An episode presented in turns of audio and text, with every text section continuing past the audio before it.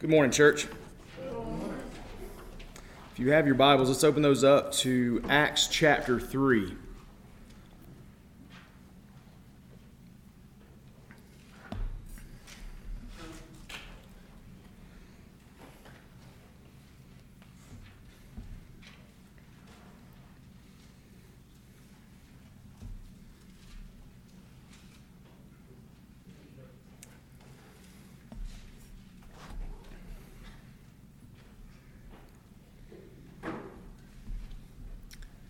in Acts chapter 3 this morning.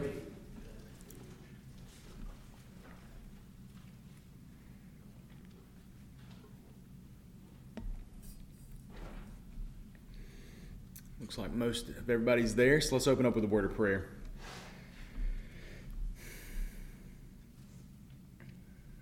Father, last week when we opened your word, we saw that your church was devoted to several things. They were devoted to the apostles' teaching, they were devoted to time together in fellowship, they were devoted to communion, they were devoted to prayer, or they were together in all things. They were all about selfless acts. And God, it's my desire that this church would be known for our devotion, that we would be filled with the Holy Spirit in such a way that we just can't get enough of you.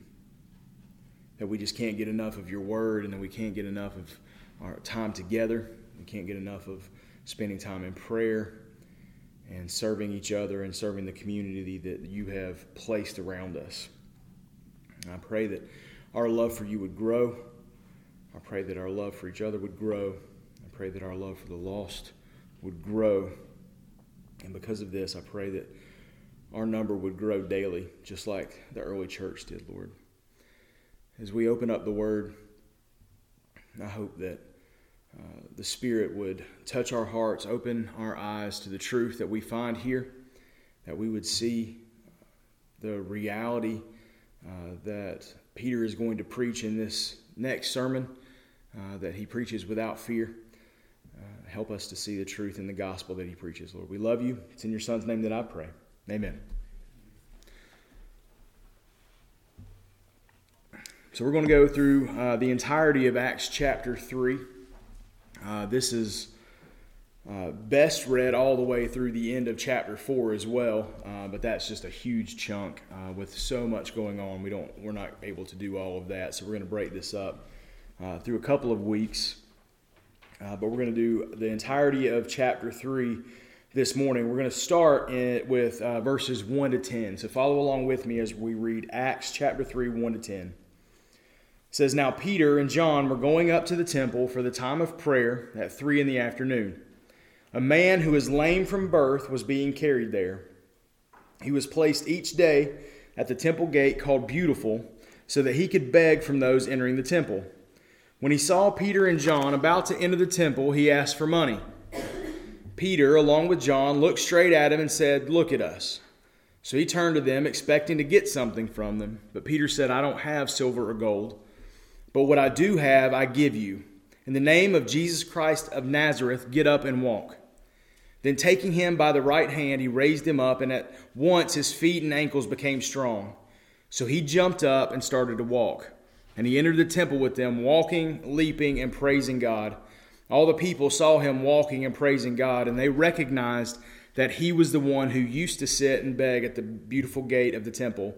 So they were filled with awe and astonishment at what happened to him. So in Jewish life, there were three times of prayer every single day. So they would go to the temple every day at 9 a.m., at 12 a.m., and at 3, a, at 3 p.m. So, our, in our passage this morning, Peter and John are heading to the temple at the last time of prayer. And on their way there, they encounter this man who cannot walk. He's not been able to walk since his birth. But he's got someone who carries him to the temple every single day. And he begs there every single day at the beautiful gate. And so this beggar is actually very smart because in the Jewish faith, there's three foundations to their faith. Those foundations include the Torah, which is the, the holy book, their worship, and showing kindness. And most of the time, they would show kindness through the giving of alms, which is giving to the poor. And so, with this beggar, when him, with him placing himself by the temple, he's hoping to work with people who are intending to go into the temple and worship. So they're experiencing the Torah in the temple, they're experiencing worship in the temple, and he's hoping that that will also generate a, a generous income for himself as they either are going in or coming out. Uh, and so, smart guy, right? He might be he, he might be lame, but he's not dumb, right? And so he's sitting there and he encounters Peter and John. The problem with the disciples is they're broke. Right? They don't have any money. They don't have any money, but today he's going to get something better than money. Right? He's going to get healed. A miracle. Peter tells him, in the name of Jesus Christ of Nazareth, get up and walk. And he reaches down, grabs the man by the hand, and pulls him up to his feet. And his response is awesome. I would have loved to seen the look on that man's face. I mean, can you imagine? Like, Peter says, Hey, look at me. The guy looks at him, he's like, Money. He goes, I don't have any money. So imagine, no, right? That, that's not what I wanted. It's not what I was asking you for. What could you, I don't want to talk to you. I want you to pay me. He goes, I don't have any money, but what I have, I give you. In the name of Jesus Christ of Nazareth, get up and walk. And he's like, What? And then he reaches down, grabs him, and pulls him to the feet, his feet. And I'm expe- expecting this in my head. Like, this happens so fast that he doesn't really have a moment to wait, hold up, no, you know, and the next thing you know, his feet work. Uh, we, we, we don't see this here. We'll see it in chapter 4. But this man was over 40 years old. So he was lame from birth. So for four decades, his feet did not work. And just from speaking through faith in the name of Jesus, he is pulled to his feet by Peter. Can you imagine what that must have been like? So, I mean, you've got Luke who says, you know, he is going through the temple. He says, walking, leaping, and praising God. Like, can you imagine what that would have looked like? Right? Never using his feet before, and he's leaping into the temple. Right? A ballerina going into the temple, praising the Lord as he goes through. He's so excited. Right? He is no longer sitting. And I love the past tense that it said. It said they recognized that he was the one who used to sit by the temple gate. He used to sit there, but he's not sitting there anymore because he is healed. It says everyone is filled with awe and astonishment that he's able to walk. And why wouldn't there be awe and astonishment? This is amazing. It's amazing that a man that has been lame from birth is suddenly able to walk. But we can't get too caught up in the miracle. Right? I've said this many times. Right? There's a hard truth coming for this man. Okay? Then the miracle is amazing. But because of the nature of our human bodies, like eventually these legs are going to wear out again. Okay? I don't mean to be Debbie Downer here. But eventually, these legs that have not worked for 40 years will eventually not work again. His back is going to ache. His hands are going to develop arthritis. His sight will fade. One day, he may have a stroke or be diagnosed with cancer. Right? Like, Lazarus is amazing, but one day Lazarus died again. Right? Do we, do we remember that? I mean, it's, it's amazing that this stuff happens. But even though that he is a walking, literally, miracle, eventually, all because of all of the, the nature of our human bodies, all this stuff is going to go wrong again. The miracle is cool, but the miracle itself doesn't make him right with God. Right? The miracle is cool, does not make him right with God. What does make him right with God? Well, Peter is going to tell us. He's going to tell us, and he's going to tell the crowd that formed because of the miracle. Look at verses 11 to 26. While he was holding on to Peter and John, so he's still a little, still a little wobbly, right? He's not used to being able to walk. It says, while he was holding on to Peter and John, all the people, utterly astonished, ran toward them in what is called Solomon's colonnade. When Peter saw this, he addressed the people. Like, again, stop for a second. Peter, no longer afraid, takes every opportunity to preach the gospel at every moment. You give him a chance, Peter's preaching the gospel. I love it. When Peter saw this, he addressed the people, fellow Israelites, why you are you amazed at this? Why do you stare at us as though we had made him walk by our own power or godliness? The God of Abraham, Isaac, and Jacob, the God of our ancestors, has glorified his servant Jesus, whom you handed over and denied before Pilate, though he had decided to release him. You denied the holy and righteous one and asked to have a murderer released to you. You killed the source of life, whom God raised from the dead. We are witnesses to this. By faith in his name, his name has made this man strong, whom you see and know. So the faith that comes through Jesus has given him this perfect health in front of all of you. And now, brothers and sisters, I know that you acted in ignorance just as your leaders also did. In this way, God fulfilled what he had predicted through all the prophets that this that his Messiah would suffer. Therefore, repent and turn back so that your sins may be wiped out, that seasons of refreshing might come from the presence of the Lord, and that he may send Jesus, who has been appointed for you as the Messiah. Heaven must receive him until the time of the restoration of all things, which God spoke about through his holy prophets from the beginning. Moses said, The Lord your God will raise up for you a prophet like me from among your brothers. You must listen to everything he tells you, and everyone who does not listen to that prophet will be completely cut off from the people. In addition, all the prophets who have said, who, who have spoken from Samuel and those after him have also foretold those days. You are the sons of the prophets and of the covenant that God made with your ancestors, saying to Abraham, And all the families of the earth will be blessed through your offspring. God raised up his servant and sent him first to bless you by turning each of you from your evil ways. Now, there is a whole lot going on in this sermon.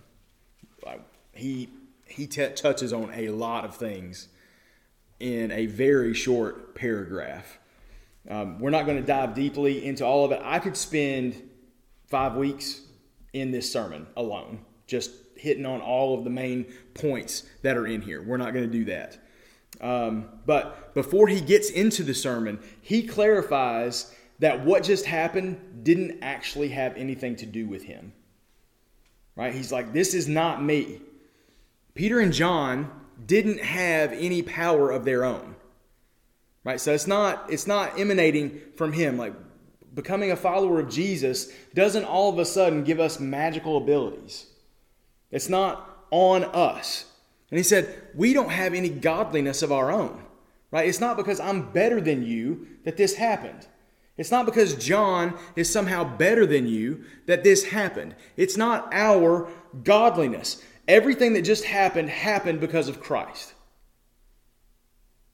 Peter said in verse 16, By faith in the name of Christ, the man was made strong. By faith in the name of Christ, the man was made strong. And looking at the words of Peter, even the faith that he possesses came through Christ. Right? He didn't even come to that faith on his own, it came through Christ.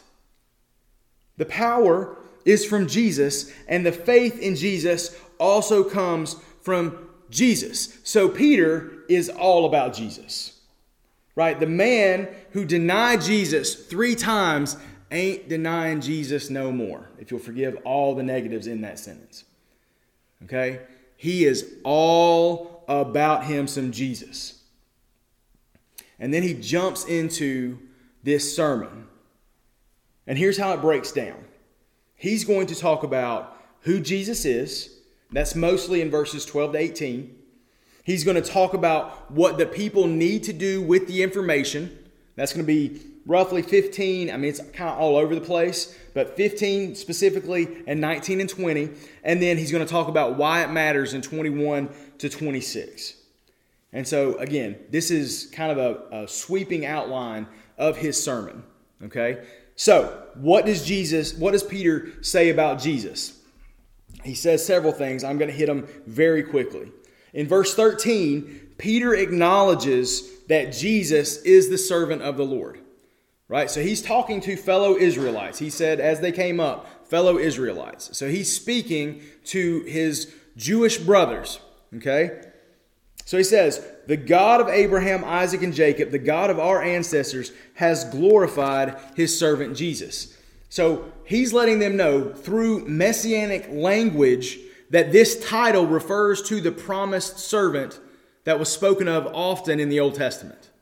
All right, the most well-known spot that most people, if they are, if they've ever been to a church during the an Easter service, uh, Isaiah 53 right? You, you hear the suffering servant language. Uh, and that's what Peter was talking about when he says that God fulfilled what he had predicted through the prophets that the Messiah would suffer in, in the, verse 18.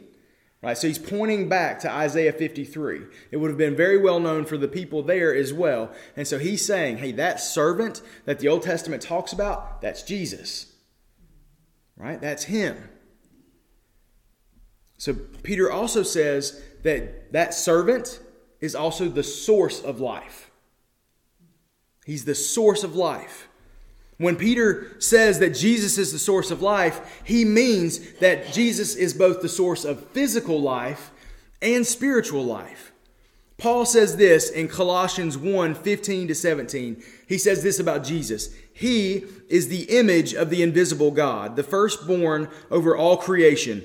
For everything was created by him in heaven and on earth, the visible and the invisible, whether thrones or dominions or rulers or authorities, all things have been created through him and for him. He is before all things, and by him all things are held together. So, apart from Jesus, there is no life. Apart from Jesus, there is no physical life or there is no spiritual life. Physically, it is simply by His will that we are in existence. I mean, He created us and He, he sustains us. And without that, like, I don't know what would happen. Like if he just if he just willed us to no longer be alive, I don't know if we would all just drop over dead. If that would mean like our hearts just stop beating. I don't know if it would like look like Avengers Endgame and we all just went into dust, into nothing. Like I don't know what that would look like. But it is simply by his will that we are held together. And so if he wills it, we no longer exist. And so on top of that, spiritually, Jesus is the source of life because he made a way back into our relationship with God. Sin broke that relationship, and that broken relationship has led both to our physical death and to our spiritual death. So, our sin is rebellion against God. And when we rebel against God, it has led to our bodies breaking down it has led to a broken world, and it has led to us being separated from God forever if we don't repent of our sin and turn back. But Jesus makes a way for our relationship to be restored by going to the cross, and there he takes on God's wrath for our sin on himself so that we wouldn't have to, and then he extends to us his righteousness as a free gift. He says, I'm paying the penalty for you, and here is my righteousness. Take that and offer that to God on, on my behalf for you. So that when God sees you, He doesn't see you, He sees me. So He's the source of spiritual life. This means that the penalty is paid. This is amazing. This means that, first off, God is completely holy and righteous. So he's not going to be in the presence of sin. So judgment is just, condemnation is what we deserve. And so, with Jesus taking on our sin, and being punished for our sin, that means that honors God's holiness and it maintains proper justice. The penalty is paid, but in his love for us, he made a way back to himself because we couldn't do it ourselves. Right? There is no pulling yourself up by your bootstrap. Dead people don't pull on things.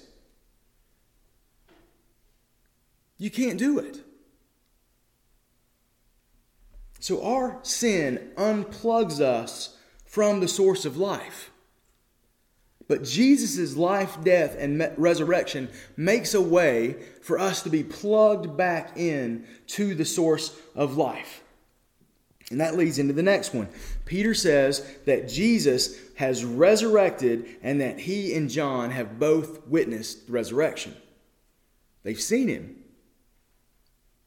Everything about the Christian faith hinges on the resurrection. Without the resurrection, we have no faith. If Jesus is still in the tomb, then that means that his sacrifice on the cross was not accepted. He's just another guy. This means that we are still lost in our sin and there is no hope for us. The Apostle Paul says it this way in 1 Corinthians 15 12 to 19. He says, Now, if Christ is proclaimed as raised from the dead, how can some of you say there is no resurrection of the dead? If there is no resurrection of the dead, then not even Christ has been raised. And if Christ has not been raised, then our proclamation is in vain, and so is your faith. Moreover, we are found to be false witnesses about God because we have testified wrongly about God that he raised up Christ, whom he did not raise up, if in fact the dead are not raised. For if the dead are not raised, not even Christ has been raised, and if Christ has not been raised, your faith is worthless. You are still in your sins. Those then who have fallen asleep in Christ have also perished. If we have put our hope in Christ for this life only, we should be pitied more than anyone. The resurrection is everything. It means everything. And they said, guys, we have seen him. We know that he has been raised from the dead. And I, I, expressed, like, the reason why Peter is so bold is because of the resurrection. Like, I've seen him. I know what comes after this, and I'm not afraid of you anymore. I'm not scared of you anymore. That and the Holy Spirit living inside of him has made Peter a beast among men in, in the church. Like, you can laugh about Peter's foolishness throughout the Gospels, but Peter in Acts, mm, we can't hold a candle to. I mean, he still makes his mistakes, but this is a new man because of the resurrection. If Jesus rose from the dead, that means that he conquered sin. That means that he conquered death, and he is the first fruit of those who will rise from the dead. Then you might say, but, but you mentioned Lazarus before.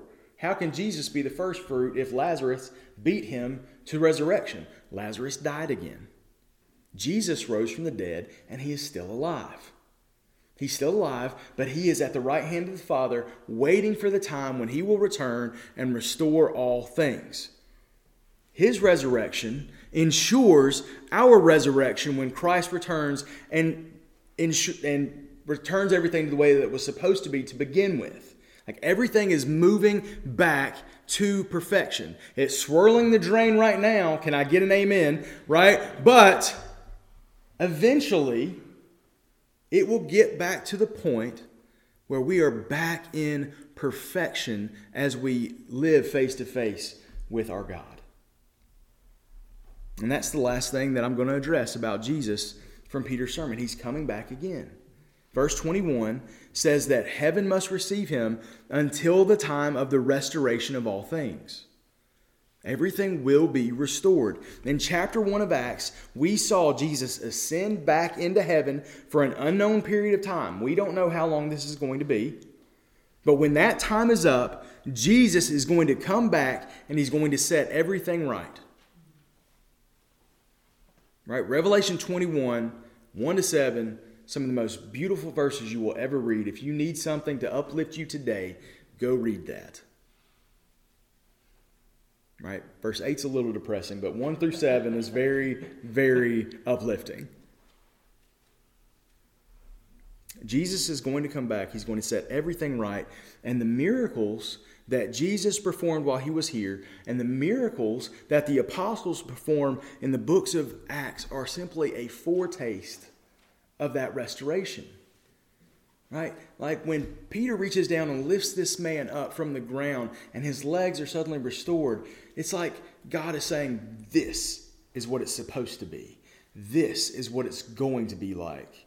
But it won't be moving back to you know destruction of our bodies this will be it forever it's going to be a beautiful thing the lame will walk the blind will see the dead will be raised back to life all the effects of the fall are going to be completely and forever done away with creation will be restored to perfection once again it's going to be amazing amazing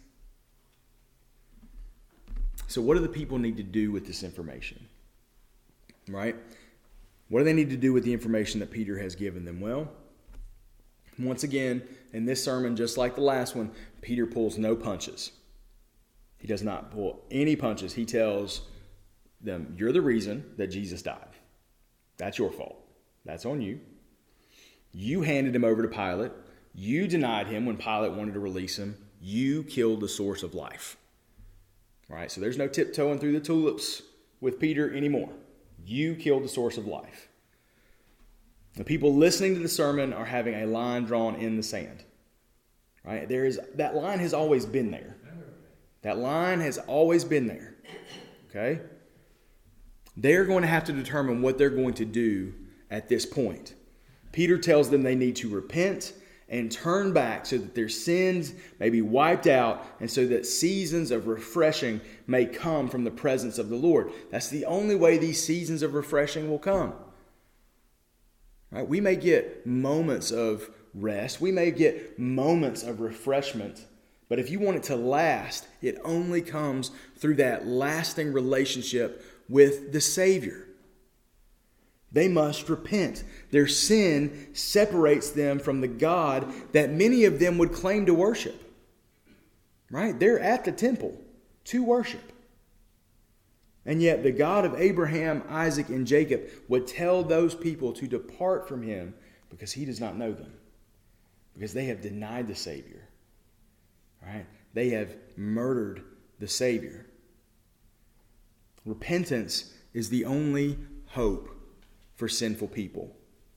It's the only hope for before a holy and righteous God. Repentance is only possible because of the sacrifice of Jesus on the cross for our sin. And the last thing that Peter addresses in his sermon is why this matters.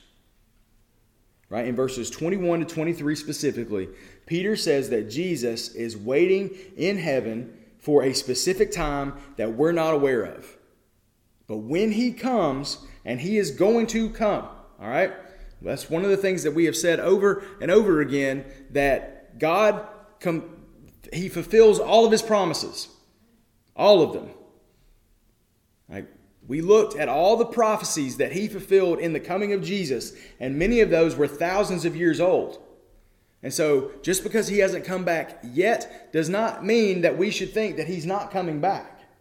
He's going to come back. When that time comes, when he returns, everything is locked in. Okay? There's no more movement at that point. There's no decisions to be made. There's no more hope for repentance after that moment. In our death, everything is locked in. We can't pray people out of hell. Right? There's no seeking repentance in hell. At Christ's return, everything is locked in. There's no more choices to be made. There's no more opportunity for changing our minds after that. Peter mentions a quote from Deuteronomy 18 uh, uh, from Moses about a prophet that God is going to raise up who will be like Moses. And everyone must listen to everything the prophet tells you, and everyone who doesn't listen to the prophet will be completely cut off from the people. All right, that's got eternal language in it. The prophet that Moses is referring to is Jesus. And being cut off from the people has eternal consequences. When someone is cut off from the people of God, that means that they have rebelled against God and they have chosen to remain in that rebellion instead of repenting of their sin and living the way that God has called them to live. If people are persisting in their rebellion, one day there won't be any hope for them. One day the hope of salvation is gone. Either that is gone through their death or through the return of Jesus or by the hardening of their heart where the Holy Spirit no longer offers them salvation anymore. It's just no longer there. Nothing can penetrate the hardness of their heart.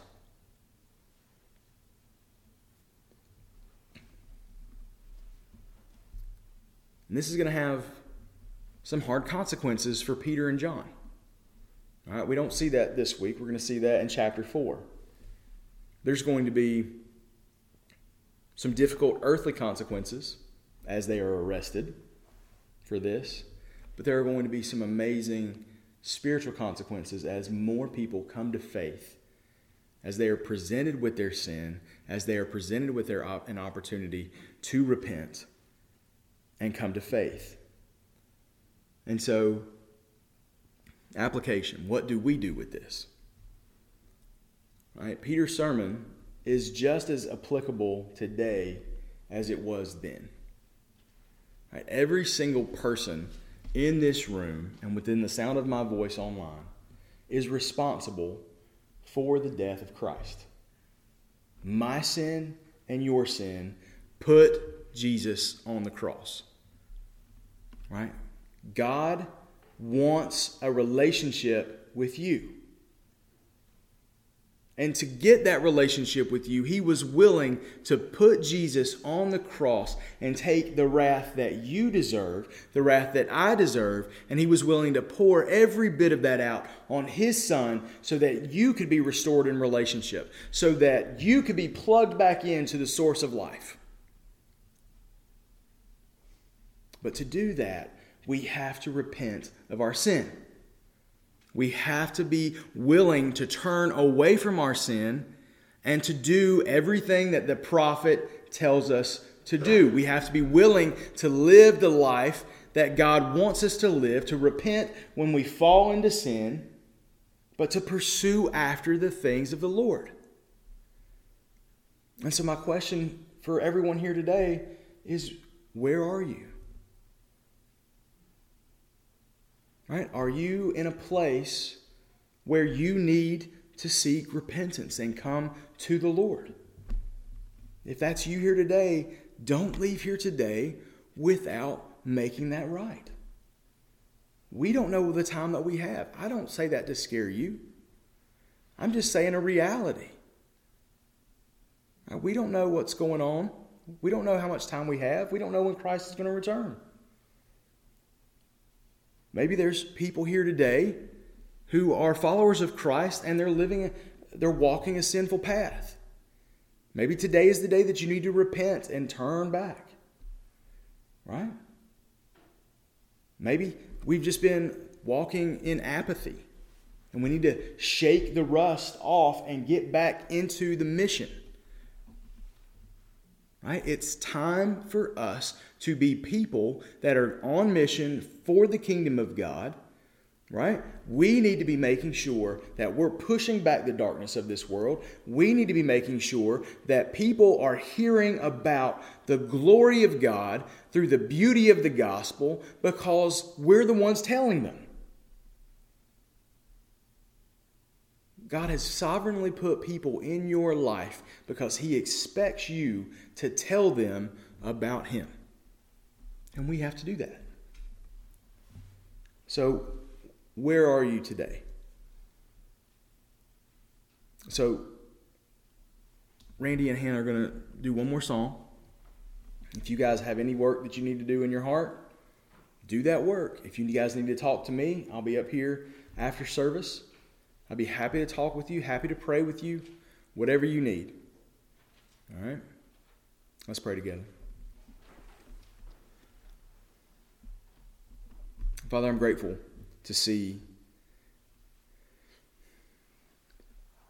how drastically you can change people through the resurrection and the, the work of the Holy Spirit. I'm grateful for the lame man who gave us an idea of what heaven's going to look like with the restoration of our bodies. I'm grateful for Peter's powerful sermon. I ask that you would give us boldness to go out and proclaim the gospel in the way that he did. I pray that you would prepare hearts to hear it and that they would respond. Uh, we didn't get to see it this week, but we'll see it next week how some of them came to faith. And I pray that that would be an encouragement to us and it would give us the, the joy in the Lord to go out and do it again. But I also pray that you would prepare us for the hard times that are coming as Peter and John are going to be arrested. Uh, that may be part of our fate as well. We may face persecution. And I pray for strength, whatever that persecution may look like for us. But Lord, if there's anybody here that hears you speaking to their heart, Lord, I pray that today's the day that they would uh, make the leap and that we would see them walking and leaping and shouting the praises of your name, just like the lame man. If there's anybody here today that needs to repent of sin and make something right, I pray that that's, that's today's the day that that happens. And Lord, I pray for all of us that we would shake off any apathy that we may have and that we would be faithful to serve you with all that we have. Lord, we love you. It's in your son's name that I pray. Amen.